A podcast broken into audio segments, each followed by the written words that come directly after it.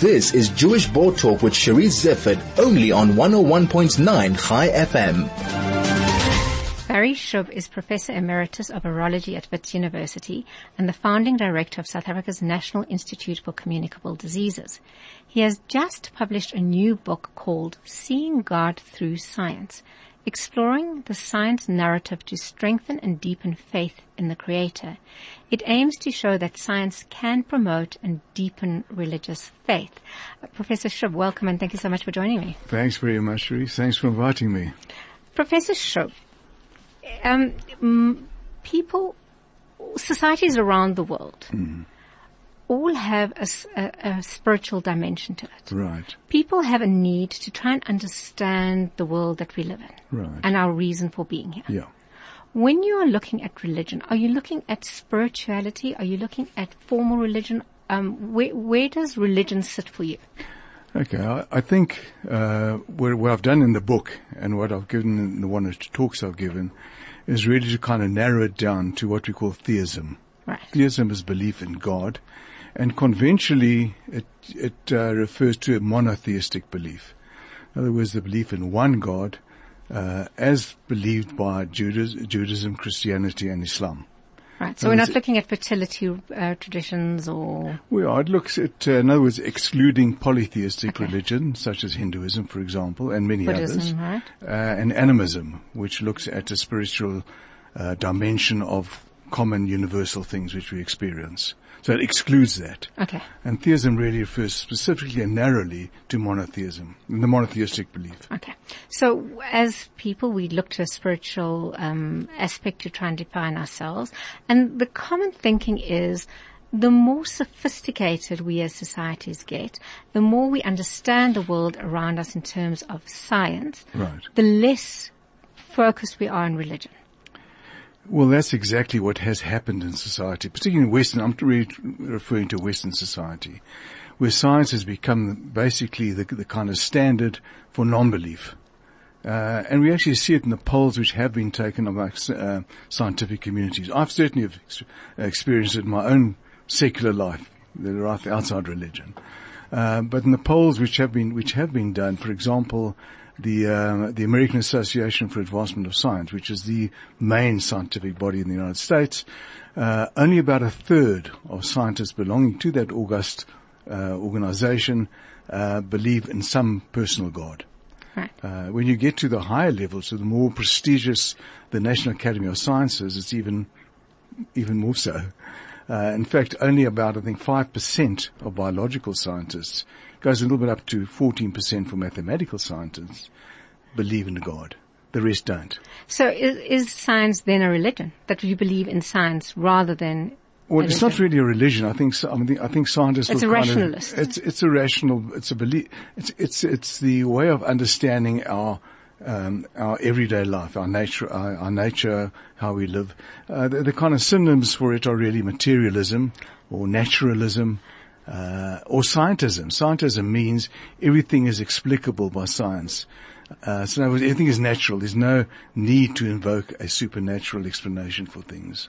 Now, you've given me statistics and it almost seems like we've got extremes. Right. But probably the majority of people are somewhere in between. You know, just before an exam, most kids will probably Yeah. become a little bit more religious even though they've, you know, scientifically done all their work. It's, yeah, you're right. Absolutely right. It's, it's a scale from atheism, uh, and even atheism itself has got a scale of what you call strong atheism, which is a total denial of, of any supernatural, uh, to uh, agnosticism, which means reserving judgment whether there is a supernatural or not, all the way through to religion, and religion itself's got a, obviously um, a, a scale. And in between we have what we call the apatheists. Right. Those don't really kind of consider is there God? Not, you know, it's, it's carry on living without without uh, looking deeply into that uh, into that question.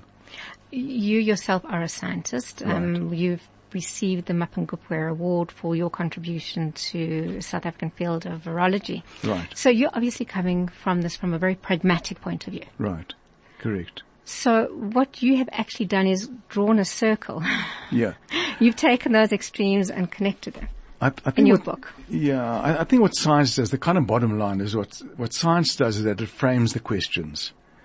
Uh, and science, uh, to me, provides, or, or, let me qualify it, modern science uh, provides supportive evidence. Uh, and we actually call it evidential theism, in fact, the, the technical term. It provides supportive evidence, but does not prove. Science cannot prove a supernatural. Science only deals with the natural. But what it does do is that it frames the questions which need to be answered. And the answers come from religion, from revelation, in various religions. Okay. Judaism is uh, specifically the Torah. Christianity is the faith. And Islam is the Quran.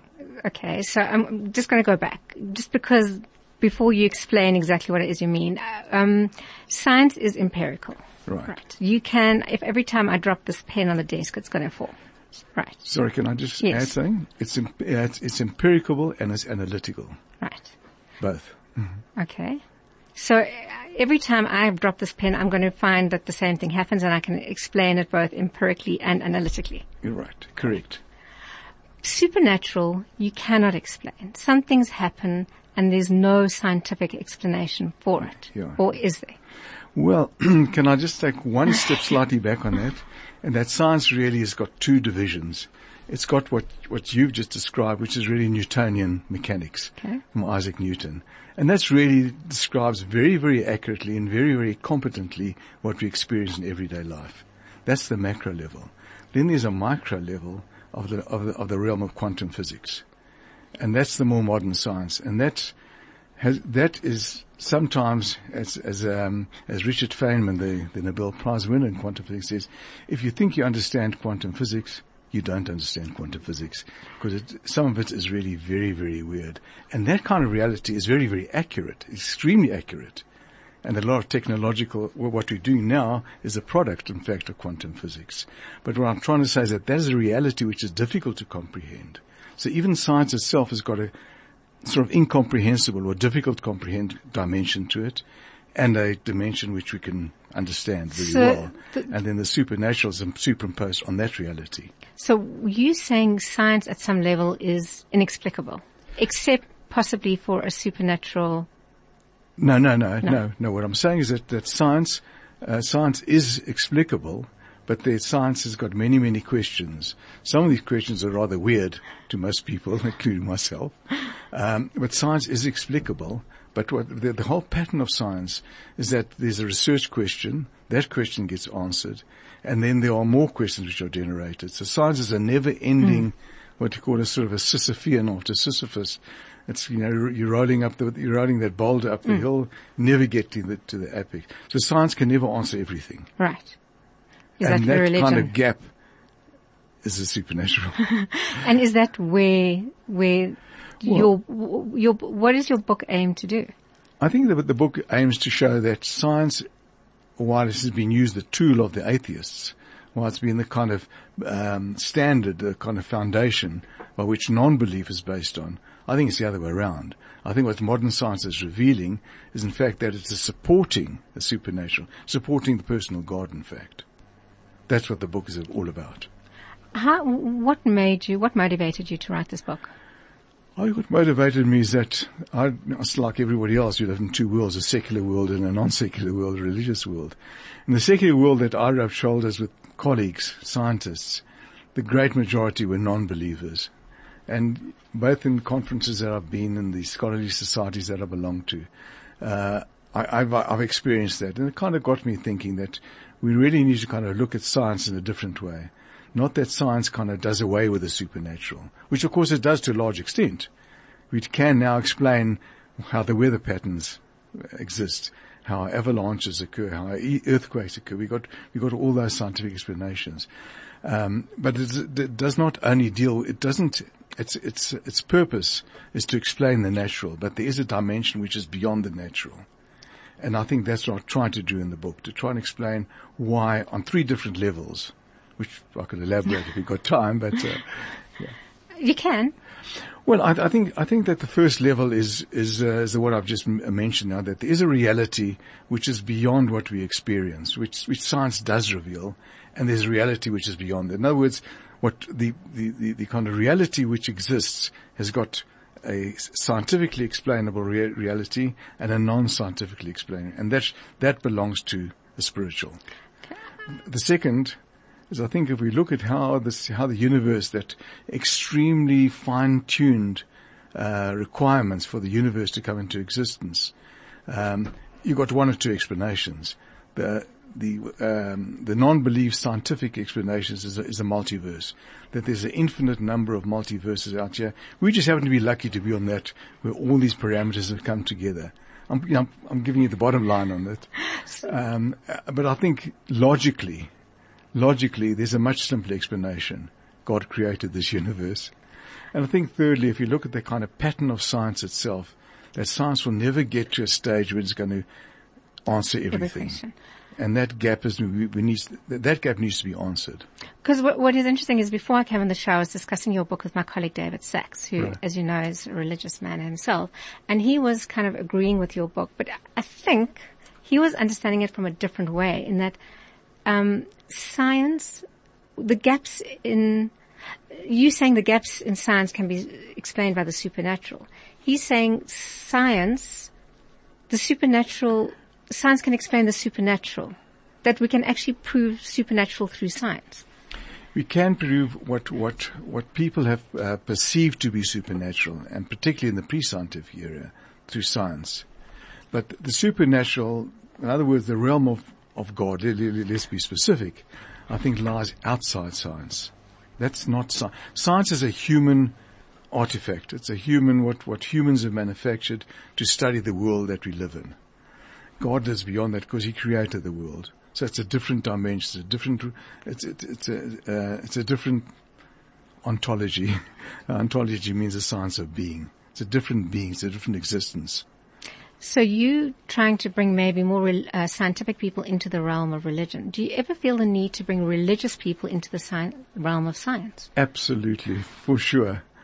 Particularly when it comes to Evolution. the E evolution. Okay, let's deal with this. And, uh, well, as you know, I've, I've E, the I've given elephant in the room. courses on evolution, and uh, I, I think the, the, there is in the in the very conservative religions, not only Judaism, of course, Christianity and, Hmm. And Islam, Islam as as well, yeah. absolutely, a fear of evolution, a kind of suspicion of evolution, distaste of evolution, and it really need not be because what evolution does, it explains the biological phenomena by which life has has uh, arisen and developed into the species which we experience now.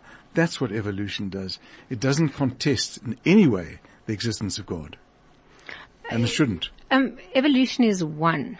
Is that the biggest one? Is that the only one? Or are there other aspects that you also feel that myths you have to kind of, Well, I, I think I think where there are problems, of course, uh, uh, as far as science and religion is concerned, uh, is that first of all with biblical lit- literalism. If, um, now we've just done Breshit and now we're on Noach. If you take it literally, clearly, it clashes with what we understand scientifically: the age of the of the, the age of the universe, the age of the earth, the age of human beings, the days of creation, a whole long, long, long, long list. Um, so purely scientifically, that, there is a, there is a discord. Of course, there are there are explanations for it, and from the Judaism point of view, of course, we've got all the commentaries which can re, um, uh, reconcile the two. Um, I I think that's the one thing. The other thing is, of course, science itself explains how religion arose. Uh, that there's a kind of an innate need of human beings to see an agent, to see a pattern in things, and that eventually evolved into religion. So I think it's ev- evolution certainly is the kind of biggest um, fear of the conservative religious individuals. Um, but uh, you know, I, I think to uh, there, there's a kind of fear that science is contesting the Bible, which is not. nor is the Bible contesting science. Well, you, you know, uh, the problem, of course, is that the atheists or non-believers, shall say, let- let's make it a broader category. Non-believers look at the Bible or criticize, let's say, criticize the Bible two ways. One of them is that it seems to clash with what we know, scientifically and logically. Uh, and secondly, the literal interpretation of the Bible uh, brings out a lot of cruelty, brings out a lot of barbarism, brings out things which contest with what today our social humanity norms uh, how, um, are, uh, are accepted. When I look at the three religions and people's comments on religion, uh, even as I said, between the three monolithic faiths, there's contestation between them, obviously, Right. right? Right. But at the end of the day, religion goes down to your belief system. Faith, your faith. Yes. Correct. I, I think that's the second part of the equation. The first part of the equation is science, and science gives you frames those questions. How, how, well, uh, what is the meaning of that? Why are we here? What's the existence Yes. so on? Science can't answer those kind of questions.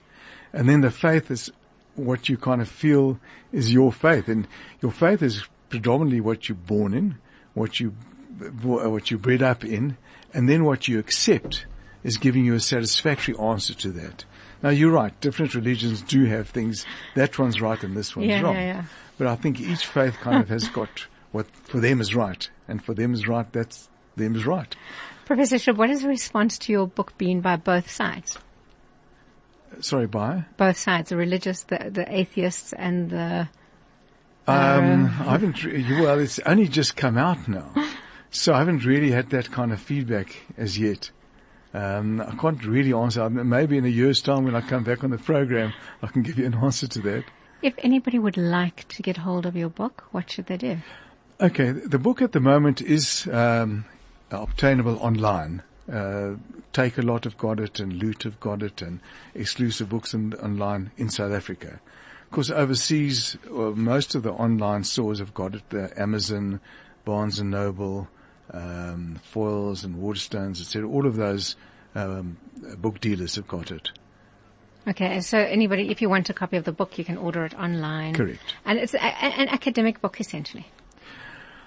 I, I've, I've tried to make it both. Uh, it is a scholarly book and it's uh, very amply referenced and indexed and so on. Uh, but I've tried to make it also palatable to the layperson as well. So I've tried to kind of straddle both, both worlds. Well, congratulations on the book and um, congratulations on uh, kind of identifying as a scientist the need to bring together science and religion, essentially. Thank you. Thanks, and Ruth. thank you very much for joining me on my show. Thanks for the invitation. Thank you. That was Professor uh, Barry Schoub, who has just written a book, Seeing God Through Science, exploring the science narrative to strengthen and deepen faith in the Creator. After the break, I speak to Ariella Rosenberg and Lorraine Silverman about jobs and how do we secure them.